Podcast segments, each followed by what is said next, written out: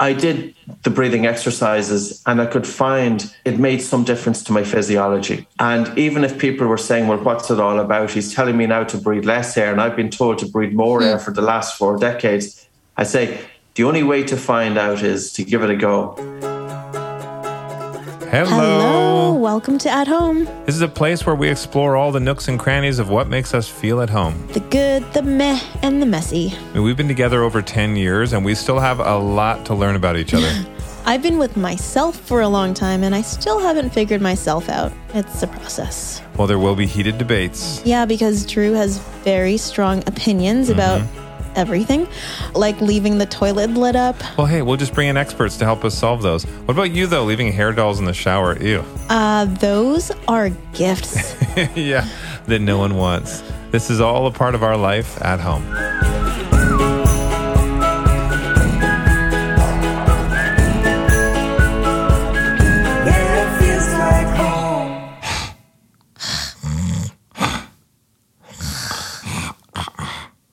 Are we annoying everyone yet? so gross. This is what Linda puts up with every night. this is why I can't sleep. This is why I wake up. Your allergies are why you can't sleep, but this is why I wake you up as well. My mouth breathing, my lifelong legendary mouth breathing that has probably driven everyone nuts. Ooh, you know what I think would be fun? I think we should, as a game, we should find as many photos as we can of Drew with his mouth hanging open. Oh, wow. that's, that's the advertisement for this episode. That's not attractive, but I can already think of from my high school and elementary days, I can already think of about 30 photos. right, that's that's your homework. Finding you need those? to find Okay. ten photos. okay, I, I just found them all. just ten, just ten. Oh, it's so bad. But I look back, I'm like, why do I do that? Shut your mouth already. But then I realize I've never learned to breathe properly. Yes. So this episode is all about breathing. I know that sounds. Does it sound weird? Does, I mean, does it's it such sound lame? a, but it's such a common thing, and we need it to live. Well, but you think about it, kind of, th- these conversations kind of came around first because we're talking about, you know, Linda with some of the baby prep classes and stuff for her pregnancy. What's the type of breathing she has to do and all this. Then we started thinking, well, I could really use some work on my breathing. Yes. And it was the middle of the night, me waking Linda up with my snore sleep breathing. Well, I had always told you that, but then it was it was, and we talked to Patrick about this. It was when we were reading in bed. Right. It's nice and peaceful, and all I hear is. And Drew's mouth is just open. I'm like, are, Yeah. are you okay? Yeah, I'm fine. Why do I need to change? Don't change me. But uh, it was pretty exciting. Our guest today, Patrick McKeown, he says he has a mission to empower people to take control of their own health, well being, and fitness using simple breathing exercises proven to improve body oxygenation. That sounds simple enough and potentially life changing. I just know that when someone has a book that they've written called Close Your Mouth, it's it's meant for me to read. so Patrick is world renowned. He's an author. He I think he has eight books actually. Uh, he's a breathing practitioner. He was educated at Trinity College in Dublin, and that was before completing his clinical training in the Buteyko breathing method. Patrick has been doing this for 20 years now, so he has a lot to teach us about breathing. And I think we'll be very surprised at how basic it is and I guess how much we don't realize we don't breathe properly. Well, there's so much proper breathing, whether it's during rest or during exercise, can affect your overall performance in life. With everything that you do, you will literally see the difference. You'll feel the difference. For all you guys out there, you will know if you're breathing properly at night if you get blank in the morning. Okay, I'm to leave it at that. You'll Okay. hear it. You'll you'll hear it. Patrick will say this in our conversation. And that makes sense. Yes. It makes sense. Anyway, listen for it. It's a good win-win thing for everyone. Everyone, not a deep breath. Take a soft breath in, and then slowly release through your nose. Breath in and out through your nose. This is Patrick McKeown.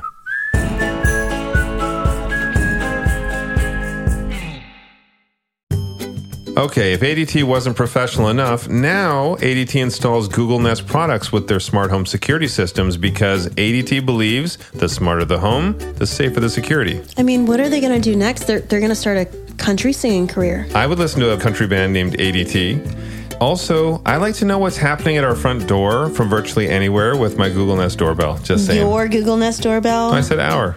he said my. Everybody check that. Yeah. All right. Well, I like to control my ADT smart devices like my lights, my locks, My security system with Google Nest speakers and displays. and I like to say, "Hey Google," to get started. Listen, I said ours. I'm all about ours, not mine. Help protect what matters most with all this, plus 24 7 professional monitoring from ADT and a little help from Google. Visit ADT.com to see how ADT can help make your home smarter and safer. Thanks for taking the time to join us. You have no idea, Patrick, how excited I am as no, the. how excited I am Yes. to have a breathing coach, Patrick McKeown, on here. Yeah, to, to work on my snoring and my mouth breathing. So thank you for joining us. Yes, thank you. Yeah, it's, you're very welcome. It's uh, it's it's kind of the you know the pleasure is all mine. It's watching your channels over the years and TV shows has been absolutely wonderful. So so seeing and meeting face to face, it's- it's great. Do you ever watch the show and you're like, does that guy ever shut his mouth? Does that guy Yeah, ever breathe through his nose? I think there's a good dynamic because it's in terms of the not necessarily the rivalry, but the brother to brother. There's something that's there that you're not going to get from two other presenters. Because number one, you're going to know each other, but also you're not going to take each other as seriously. And Right. I think it allows a little bit more creativity as well and banter. You know, Oh, you don't necessarily have to be so um, straight down the Straight. line. Yeah. well, we, we call that our bro banter. And Jonathan and I, you know, Jonathan's one of the best designers I've ever met. And, um, you know, I'd, I'd like to think he thinks I'm one and the same. But uh, we don't take each other too seriously and we have fun. But the big thing for us is we find the more fun we can have while we're trying to teach people something, the more they'll actually pick up and the more they'll learn. And uh, anyway, so that's that's why we love what we're doing. We've we've always dreamed of doing an international season, maybe renovating a castle in Castle. Scotland or Ireland. Oh, that'd be so know. cool. Yeah. Well, we have hard hitting questions for you. Um, and not really, but th- where this all came from for a background for everybody is so I was I was talking with my trainer. No, no, no. Let's rewind a Okay. bit further. So we're sitting in bed reading, and all I hear beside me as we're peacefully reading is like, and I look over. I'm like, "Is your nose stuffy? Like, are can you breathe through your nose?" I said, "No. please." And I'm he's fine." like, "Why?" I no, like I can breathe through my mouth, like. And I said, "Well, that's what your nose is there for." And he's like, "What's wrong with breathing through your mouth?" Like, I was like, I have two options. I can breathe through my mouth, my mouth, or my nose. I said, I don't have to breathe through my nose. And then Linda said, it's not healthy to breathe through your mouth. And I'm like, that's not true. and uh, so she's Hallelujah, Linda. Fair play to you because you know what? There's not too many people that are going to say that. It's absolutely bizarre. The most simplest thing in the world, and it's been overlooked. And I've, we've never been taught. This is one of the first things I wanted to ask you when you know reading your your book or books and and trying to understand you know what Linda was saying about it being healthier to breathe through your nose. I know, for example, I used to be a trainer. I used to uh, uh, train people and I would work out, and we always talked about the idea of breathing in through your nose to kind of pace yourself, and then you can breathe out, you know, potentially through your mouth. But I never knew any more than that. And my thought is if it's so much healthier in so many different ways for our body and our mind to breathe through our nose, why are we not taught that in school? Right. So Drew asked his trainer or told his trainer about this, and then he put us onto you. So can you tell everyone a bit about what you do? Sure, I came across this completely by accident. A kid growing up with asthma, and if you have asthma, you typically have a stuffy nose. Mm-hmm. And if you have a stuffy nose, your sleep is going to be problematic. So here you have this wheezing kid, mouth breather, fast breather, an upper chest breather. And uh, it, it kind of does affect your quality of life growing up. But the biggest thing it, it impacted on me was my concentration in school. Academically, I feel it really held me back because I got grades, but I had to work a lot to get those grades. And if I was to do it again, it just would have been that bit different.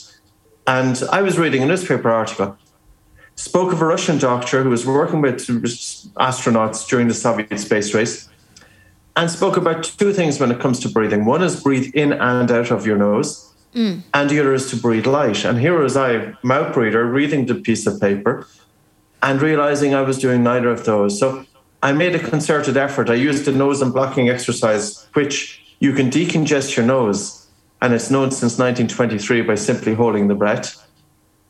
And I made a concerted effort to continue to breathe through my nose. And I tape my mouth closed at night. And I know that's going to sound bizarre to people. I use breathe right strips across my nose as well to keep my nose open. Mm-hmm. And the following day, I did the same. And it was the second morning that I woke up. I woke up with the best night's sleep in about 15 years.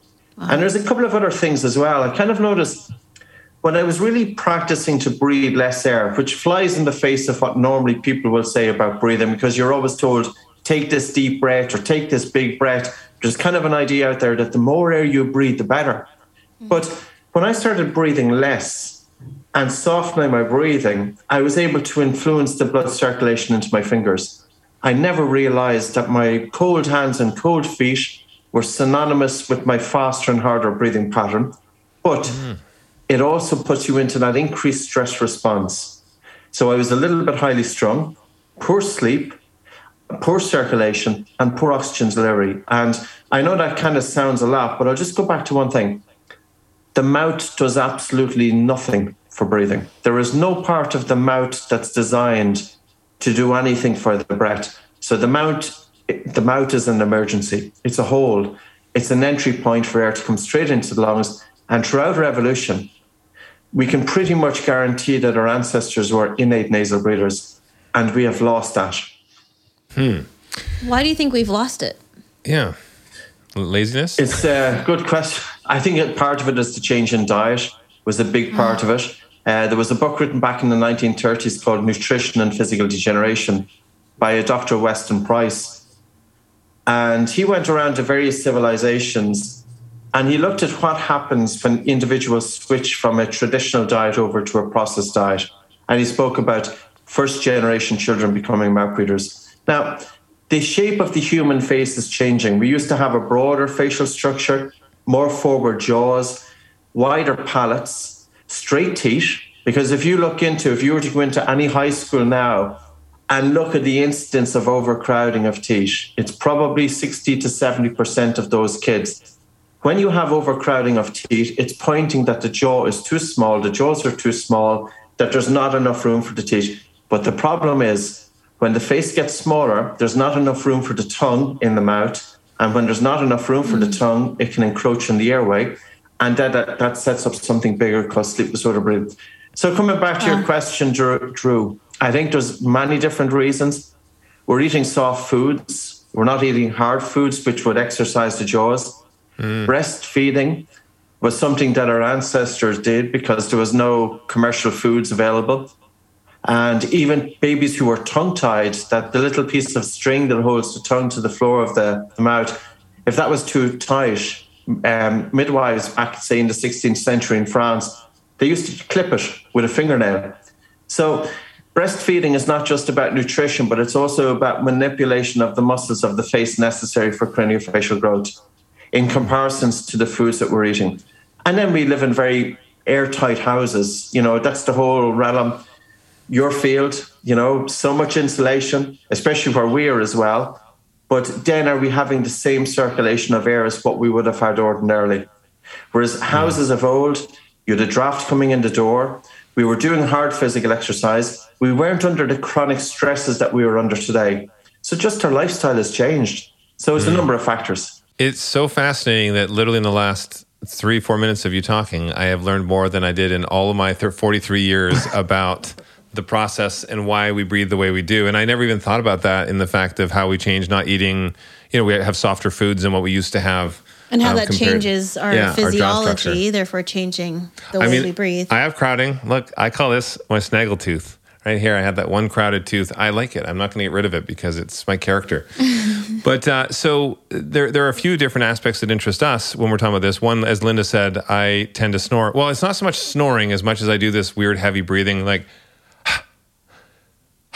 thing at night, and it drives her crazy. And then um, I, I like I literally always have my mouth hanging open, and I, I all of my photos as, as a kid growing up, it's always hanging open. I just think your your your book Close your mouth is going back, yeah. But Yeah, yeah, 17 so- years ago, but yeah. Yeah, yeah. So one of the early books, I mean, that's that's written directly to me because my, my mom and dad were always like, Drew, close your mouth. but uh, so what what is breathing? Because I've heard that as we're reading um, from your books as well, breathing is different for women than it is for men, or pregnant women for men. Can you explain a bit more of that? Yeah, since 1915, it has been noted that breathing for females is different than men because of the menstrual cycle. So, in terms of the monthly cycle, post ovulation, mid luteal phase, there's an increase in the hormones progesterone and estrogen. And progesterone is a respiratory stimulant. So, this will stimulate breathing to become faster and harder. Now, the problem with faster and harder breathing is that too much carbon dioxide can be got rid of from the blood through the lungs. And this, in turn, then can drop. Well, the loss of carbon dioxide will increase blood pH, but it will cause arousal of the central nervous system so, for a female's point of view, it can increase pain and fatigue, and it can also generate a sensation of air hunger and panic. And the symptoms of PMS can be directly attributable to changes in breathing patterns brought about by the changes in hormone. Now, even though this has been aware for 100 years, most research done on breathing has been done by men, on men. And when they take into consideration females, they don't necessarily take into consideration the monthly cycle. So I think it's unfortunate. I think there's so many females that they will have breathing patterns that change, whereas a man's breathing is going to be stable throughout the month, relatively so. Okay, stress is going to impact it. If they are talking all day, it impacts your breathing. You're quite tired at night. But for the females, hormonal changes is going to cause that change. And we have to bear in mind that carbon dioxide is not just this waste gas that people talk about. Since 1904, a Danish physiologist called Christian Bohr stated that the pressure of carbon dioxide in the blood is a catalyst for the release of oxygen from the red blood cells to the tissues and organs. Mm-hmm. Now, how many times do we hear breathe in as much oxygen as you can, get rid of as much carbon dioxide as you can? Mm-hmm. Carbon dioxide, if we are breathing too hard and too fast and we get rid of too much carbon dioxide, hemoglobin, which is the main carrier of oxygen in the blood, doesn't release oxygen so readily.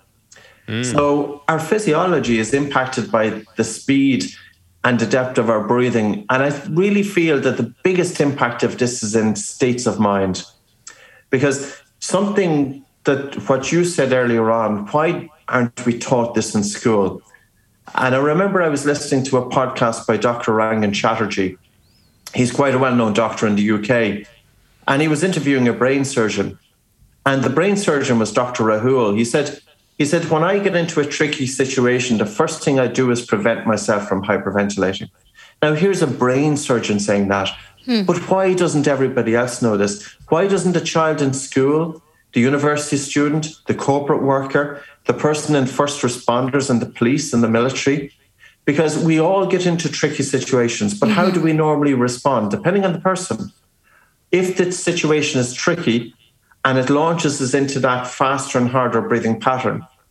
The body is telling the brain that the body is under threat. And all the brain wants to do is to protect the body and get us out of the situation. And that's mm. why it's very difficult to think straight when things are going awry. And it's the measure of the leader who can remain composed and make a decision when, when things are going poorly. Mm. But we have to be able to look at our physiology and it's very simple because it's the speed of the exhalation which determines whether you stress the body and mind or whether you relax the body and mind. If you mm. breathe out fast, it's a stressor. If you breathe out slow and prolonged and relaxed, your body is telling the brain that everything is okay and your brain will send signals of calm accordingly. None of this mm. information is new. The vagus mm-hmm. nerve, upon this would be based, that we have this nerve wandering throughout the human body, hence the name vagabond or vagrant. Mm. So it's a vagus nerve. And 80 to 90% of the nerve fibers are from the body to the brain. And when we have that really slow and prolonged and relaxed exhalation, we stimulate the vagus nerve, which secretes a neurotransmitter called acetylcholine. And this causes the heart rate to slow down. And when the heart rate slows down, the brain interprets that the body is safe. So I would say to anybody, listen, the next time something goes awry and you're feeling a little bit, you're getting a bit stressed up about it, take 90 seconds out. Bring your attention inwards. Nobody will even know you're doing it. Take mm. a very soft breath coming into your nose and have that relaxed and prolonged exhalation.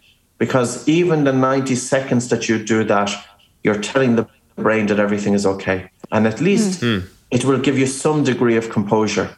Well, you just answered so many questions because I, I wanted to know about, you know, just the basics of how breathing affects our immune system and just like what happens biomechanically and psychologically. And I feel like you kind of tied everything in there. I mean, I, I think what you just described there is is that considered like a basic rule, like exhaling slower and more fuller than you would inhale? When we get stressed, we respond with this faster breathing pattern and upper chest breathing and irregular breathing pattern and harder breathing. And that's going to feed back into the stress response. But the one thing that we have some degree of control over is our breathing.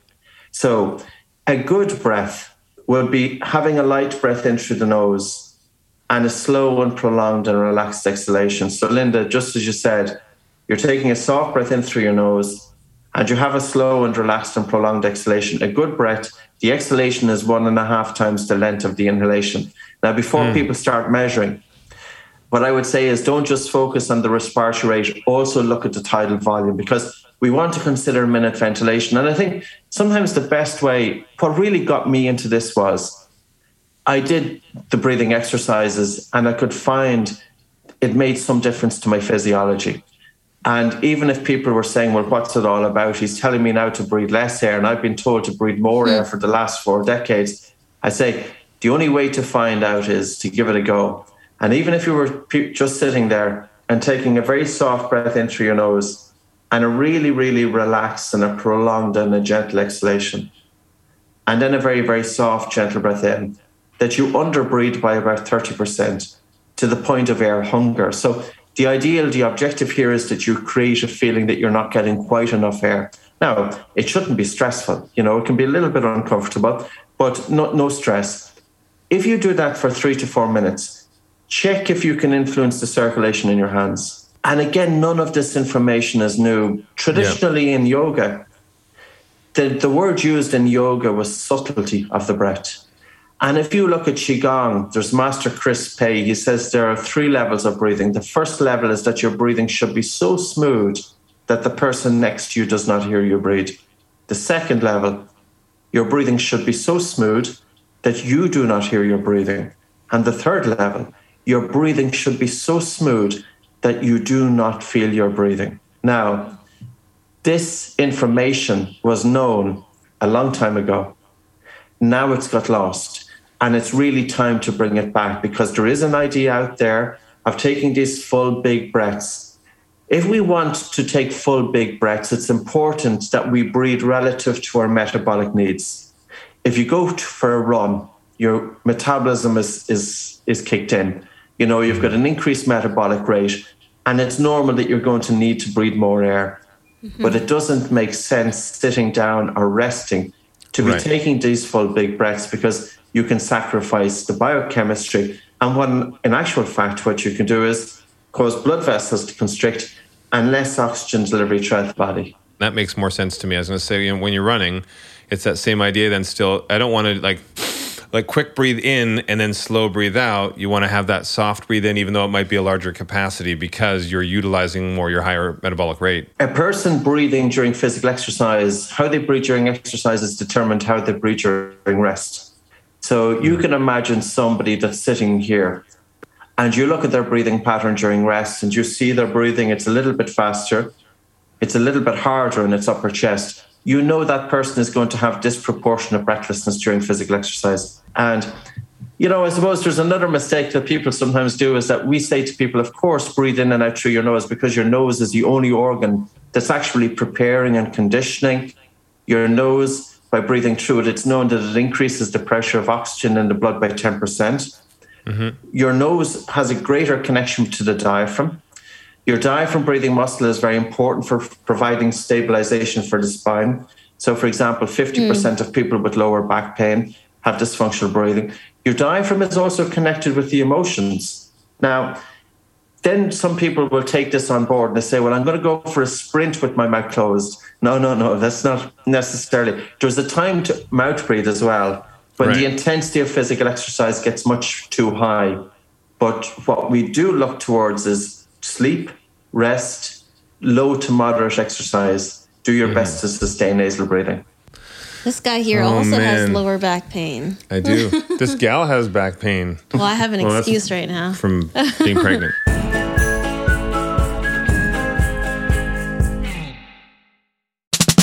ADT now professionally installs Google Nest products with their smart home security systems because ADT believes the smarter the home, the safer the security. Help protect what matters most with 24 7 professional monitoring from ADT and a little help from Google. You said that very professionally. I try. Visit ADT.com to see how ADT can help you make your home smarter and safer.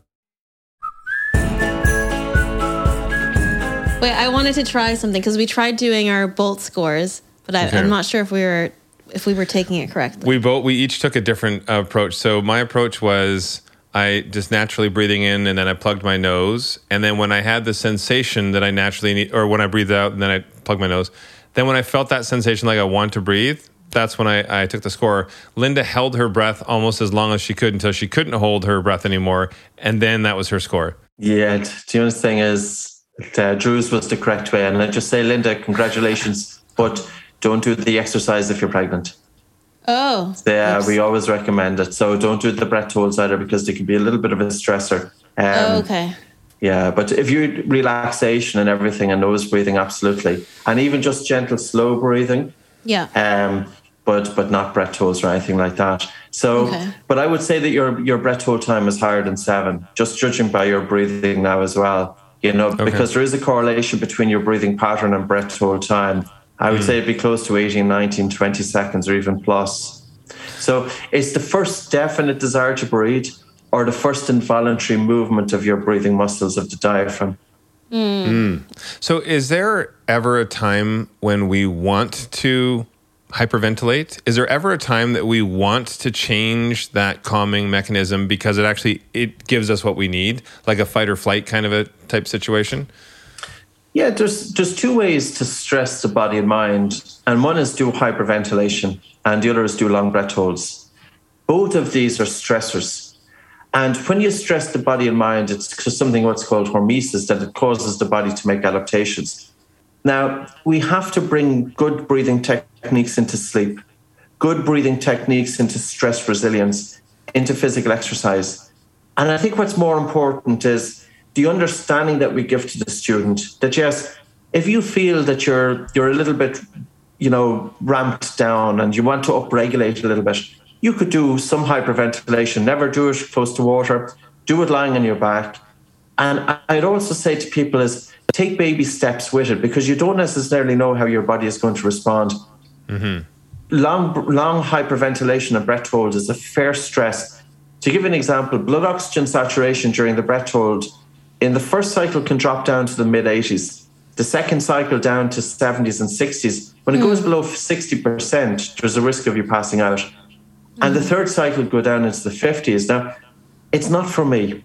That's been honest for you. But we do we do stressor exercises, but we do 20 breaths in and out through the nose, exhale, hold, but always bring in recovery. Breathe light then for three minutes just to recover.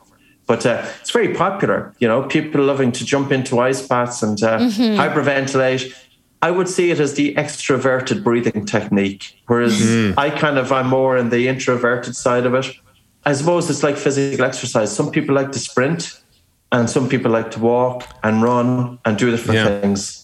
Well, that's exactly it. I mean, as a, I was a trainer for many years too, and there's always the new fad. There's always the, the the sexier, cool thing to do that that's trending. And you look at a lot of the unhealthy exercise or eating routines that people get into because it's the cool thing they've heard about. When in reality, like with eat, eating, if we just balance the number of calories we put in and have a balanced diet, that's the better, healthier thing than trying to do a zero carb diet or trying to do one of these extremes.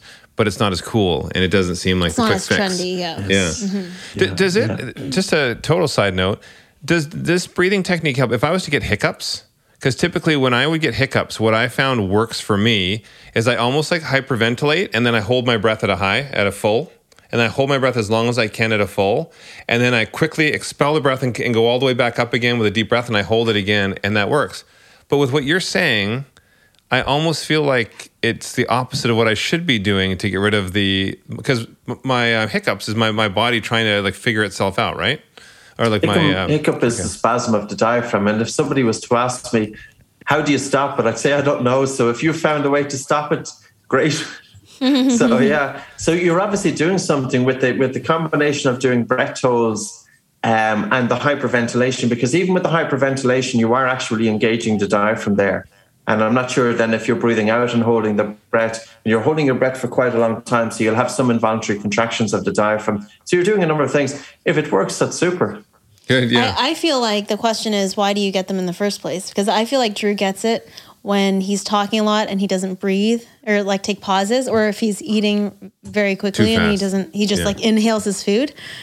yeah. So there is, if we were, say, there's what's called aerophagia, and it can be a very embarrassing condition because it's when people are swallowing air into their stomach mm. and they have uncontrollable bloating. Or bloating is number one, but belching is another one.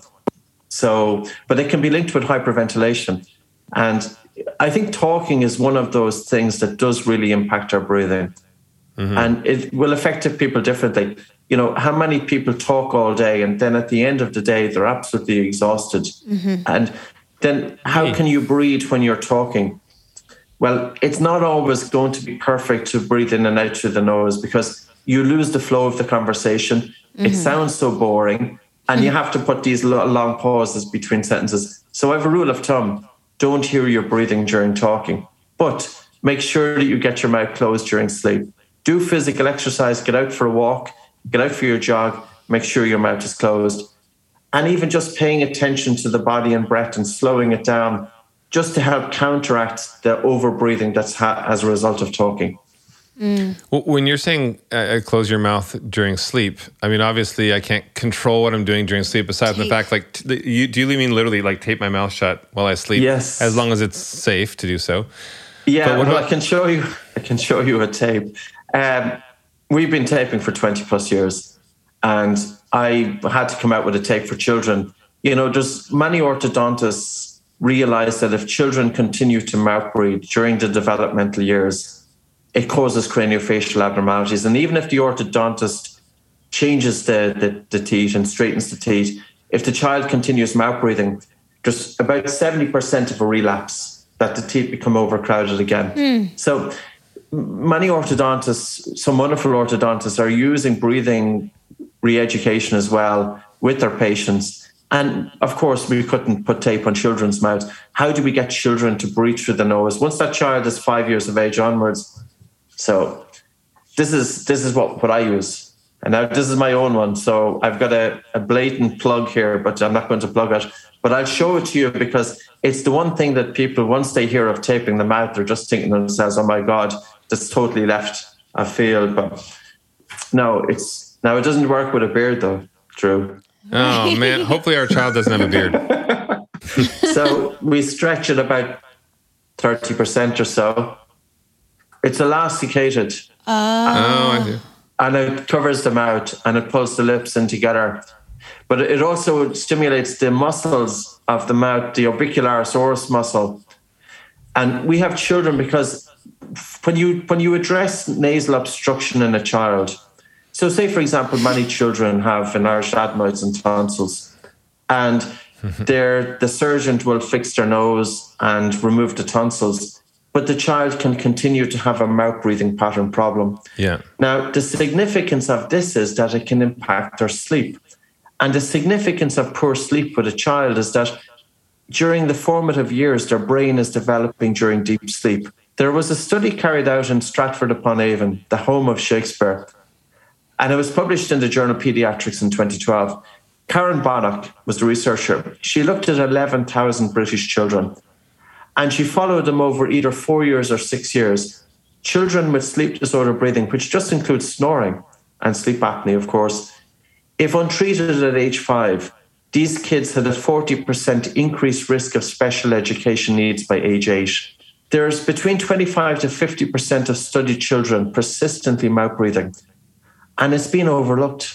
For anybody with mental health issues, racing mind, high stress, anxiety, we have to get sleep right because I don't think like i we're all going to have a bad night's sleep every now and again, you know. And you know the day that you wake up that you haven't slept right, you know that you're just not right that day. We're going to be more irritable.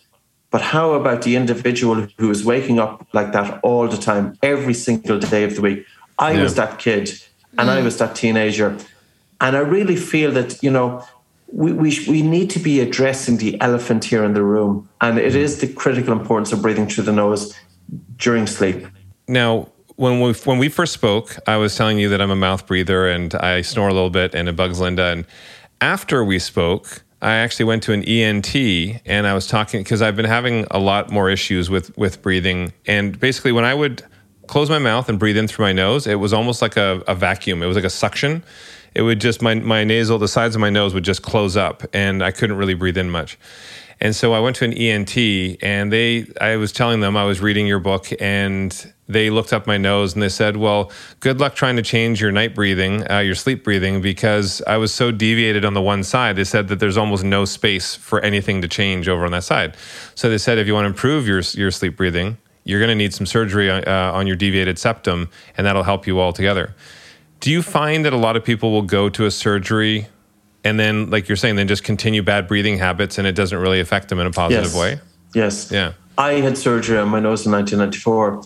I presented as well to Ear, Nose and Throat Society meeting in Madrid in 2019. And I explained that if an individual has had chronic nasal obstruction, either due to a deviated septum or inflammation or rhinitis, that of course you're going to develop a mouth breathing pattern. Because you can't, if you feel uncomfortable breathing through the nose, whether you're a child or adult, you're automatically going to switch to mouth breathing. Mm-hmm. Mm-hmm. And by the time an adult has got to an ear, nose, and throat doctor, they may have been mouth breathing for five or 10 years. So now they have a mouth breathing syndrome. The doctor fixes the nose, but doesn't change the breathing pattern. Mm-hmm. And I had an operation on my nose in 1994. I continued to have sleep disorder breathing for four years post operation. Oh. Now, there are a number of ear, nose, and throat doctors who do understand this. But in sleep medicine, very much the emphasis is just on the airway. Mm. And there's very little emphasis on the person's breathing pattern. Mm. But if you have somebody with not so good breathing, and if, you, if we look at the population, the adult population, 75% of the anxiety and panic disorder population have dysfunctional breathing. 75%. Mm. And it's keeping them stuck in that increased sympathetic drive. But not only that, they have poor sleep. And you know, when you combine that, like for example, people with insomnia, insomnia is going to be ever so present.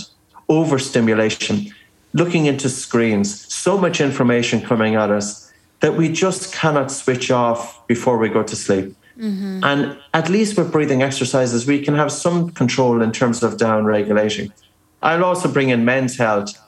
Men should wake up with an erection in the morning. And men with sleep disorder breathing are very prone to erectile dysfunction.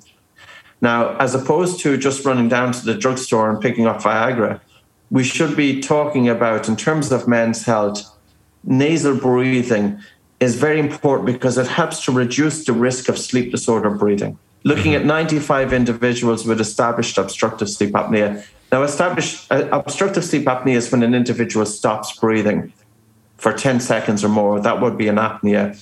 And if it's obstructive, it's due to collapse of the upper airway. So basically, the throat collapses during sleep at hmm. different sites. And a hypopnea is when there's a reduction in the flow of breathing. But 95 individuals with established obstructive sleep apnea, those with mouth breathing had significantly greater severity than those with nasal breathing. Hmm. So, yeah, I think it's important. Yeah, it affects everything. Mm-hmm. It definitely does. I there, there's been a lot of great information for us here, and everything that you you say through your book and everything that you've taught us now, I'm going to continue to practice that because I think for me, I also ha- I have leaky gut, and so I have a, a lot of inflammation in my gut, and I also have something called ankylosing spondylitis, with which is a, a yeah, it's like an arthritis um, in my joint, and I'm I'm curious if there's any of these other ailments that I have, like the leaky gut, that is actually worsened because of my breathing habits. Rheumatoid arthritis could be a very, very interesting one because by stimulating the vagus nerve, and I think it was Kevin Tracey as well, showed that you could stop arthritis in its tracks via stimulating the vagus nerve. Now, he was doing it electronically, but it's worth just delving a little bit down that route. By stimulating the vagus nerve, you help to block pro inflammatory cytokines. So, these are the mm-hmm. cytokines, the chemical mesh- messengers that trigger inflammation. Now, there's a number of ways to stimulate the vagus nerve. One is breathwork practice, but there's also simple ways gargling, humming, um, but light breathing, slow breathing, and low breathing, and nose breathing during sleep. And a good gauge of where you are in terms of balance in the autonomic nervous system is by measuring what's called heart rate variability. And everybody's kind of into it. I'm not really, but people are wearing Oura rings and they're wearing all of these different devices. And that will give them feedback of where you are in terms of balance. But nose breathing during sleep typically, you know, is a very good place. I also feel that this is where the stressor exercises too could be playing their role. That they're stressing by causing the body, they're shaking the autonomic nervous system mm-hmm. and the body makes adaptation. Cold water immersion could be a very important one as well. I think it's worthwhile in terms of looking at breathwork practice for, for rheumatoid arthritis. I think hmm. it definitely is. I will definitely check it out. Yeah. Well, we love to wrap up every conversation with a speed round. If you're game for some hard hitting questions, Let's go for it. A slow breathing speed round. yes. All right. What meal makes you feel at home and who cooked it? Well, of course, I have to say my wife because uh, if, if I don't, I'm going to get divorced. So let's say I have very simple taste in food. Um, for me, a really good vegetarian or salad is is really you know good for me. If I want to go out bit all out, I love a ribeye steak or something like that. But um, yeah, it's uh, no, I have simple enough taste in food, so I do. Yeah, that's great. What smell reminds you of home? I live in the west coast of Ireland. It's it's a very rugged, and even at this time of year going out, there's a certain scent of the scent of spring, and it's just one of those smells. I can't really describe it, but there's a feel good factor in it that you know that summer is coming. Um, so yeah, it's I'm fortunate. I live in a beautiful place in the in the middle of nowhere, and um, it does bring its own smells. You're in the middle of nature, so there's something You about know, it. you know it's good when they make a bar of soap about it. Irish Springs. I was Springs. going to say that. What's your perfect Sunday morning at home? My perfect Sunday morning is waking up with absolutely no tasks to do, nothing at all, because it's, and for me, it's very important that we have at least one day in the week that we have no pressures and it's, it's a recuperation. So I play a game called hurling with my daughter. It's, you wouldn't really hear of it in Canada, but it's a, it's a very ancient game. It's about two and a half thousand years old. And uh, normally of a Sunday or even of a Friday as well, if I have some time, we head out and we play a game of hurling. So, so that's my pastime. Hurling. We'll have to look that up. Hurling. Is it? Uh, we'll have to look it up. Definitely, we're all about the home games at home. Now, uh, for anybody listening and not seeing, you know, you have uh, shelves and shelves of books behind you. It looks like hundreds of books. How many of the books behind you have you actually read? I've read, I know I've pretty much read the lot, but that's over a long time now. So, Cool. like, I'm an avid reader, so I would genuinely read them. Now, some books I've read more than once, and I would still open them up and read them. Um, you know, and one of those books, of course, is The Power of Now by Eckhart Tolle. Um, there's some other wonderful books there as well. I've just finished a book called Four Four Thousand Weeks, which is a very insightful book because it's kind of I'm 48 years of age, and once you start hitting 50, you start realizing that time is limited, and you, you really feel that you want to kind of get that balance back. And you know, it talks about the modern society and how it's really taking our time in terms of emails and everything else. But it just is a cause for reflection, and it's a very nice book. I didn't find much of a solution in it towards the end of it. I was kind of expecting where's the the the solution here, where's the answer, hmm. but at the same time, it's it's good just to plant that seed, you know. We'll add that to our list. Last question. Last question. Name three things on your bedside table. I have tape, mild. That's one. Um, I've also books typically on my bedside table, and I don't even know what's up there now because I'll just kind of delve in and out of them. And the third thing is a, is a lamp, and that's that's about it. Well, thank you so much for for taking time to chat with us. It is really insightful, and, and honestly, this is going to be something that will help our health too. So I appreciate you for taking the time to to do that. Yeah, It's a thanks so pleasure. much, Patrick. Thanks so much, Linda. Thanks so much, Drew. And by the way, we have an amazing team and just want to say a huge thank you to all of them. We could not do this without them. Brandon Angelino, Annalie Bell, Hannah Fan, Courtney Iwanis, Wes Friend, Chris Cobain, Nicole Schachter. and Sabrina Ayakobuchi. Also, our theme music is by Victoria Shaw and Chad Carlson, and our music composed and produced by Rick Russo. Thank you so much for listening. And if you have a few seconds, don't forget to subscribe and rate. Yes, please do, please do. And also leave comments on our social media at at home. We love to hear from you. Yeah, it feels like home. Dun, dun, dun, dun. ADT now professionally installs Google Nest products with their smart home security systems because ADT is awesome and believes that the smarter the home, the safer the security. I can't wait to see what they do next. They're going to put Google Nest doorbells on the moon. da, da. Actually, I'd like to know what's happening at our front door from virtually anywhere with our Google Nest doorbell. I do love how when we're out at dinner, we can see exactly what's going on at the front door. And we can control our ADT smart devices like lights, locks, the security system with Google Nest speakers and displays. Mhm. All you have to say is, hey, Google, to get started. Well, I think it's great for people to help protect what matters most with all of this. Plus, 24 7 professional monitoring from ADT and a little help from Google. Visit ADT.com to see how ADT can help make your home smarter and safer. Hey, Google.